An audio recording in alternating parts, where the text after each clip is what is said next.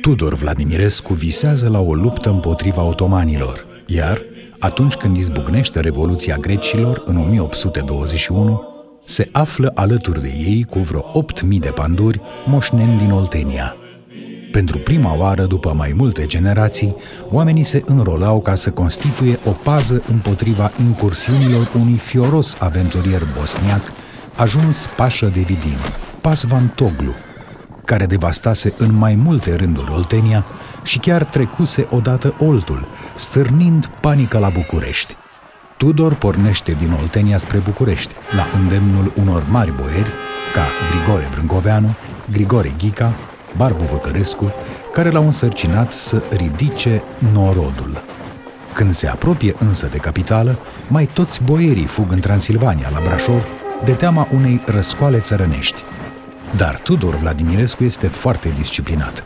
Păstrează o ordine chiar brutală în armata lui, așa încât pandurii sosesc la București fără să fie provocat dezordini. La București se întâlnește Tudor Vladimirescu cu comandantul armatei grecești care venea din Rusia, Alexandru Ipsilanti. Din păcate, ei nu înțeleg războiul în același fel. Ipsilanti voia o mare Grecie, care să se întindă până în țările noastre, pe când Tudor înțelegea să lupte numai pentru români. Și aici se petrece altă dramă.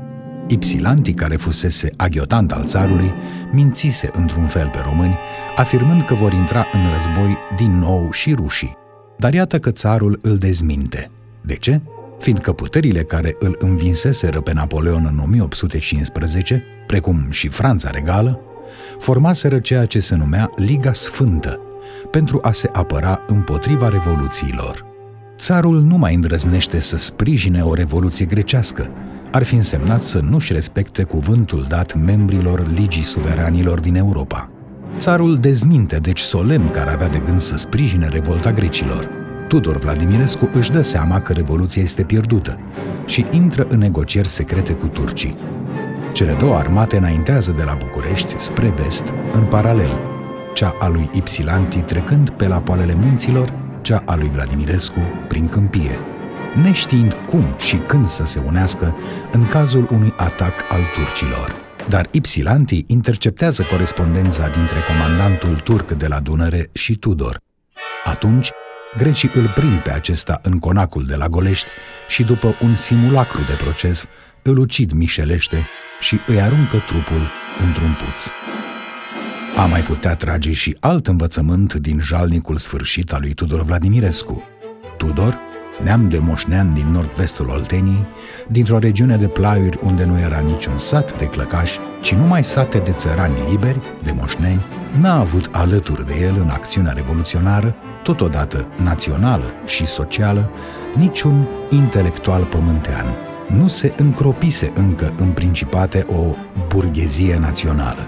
Exista deja o pătură destul de largă de negustori și meseriași, mulți dintre ei însă străini, care își trimiteau copiii la școlile domnești. Dar ei nu aveau încă simțământul clar că formează o clasă, cu dreptul la revendicări și încă mai puțin la conducere.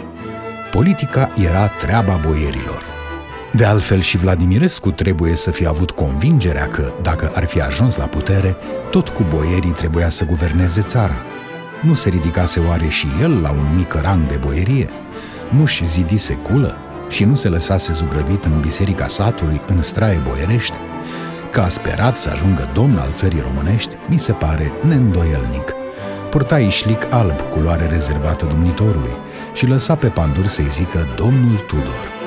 După moartea lui Tudor, pandurii, rămași fără comandant, se împrăștie.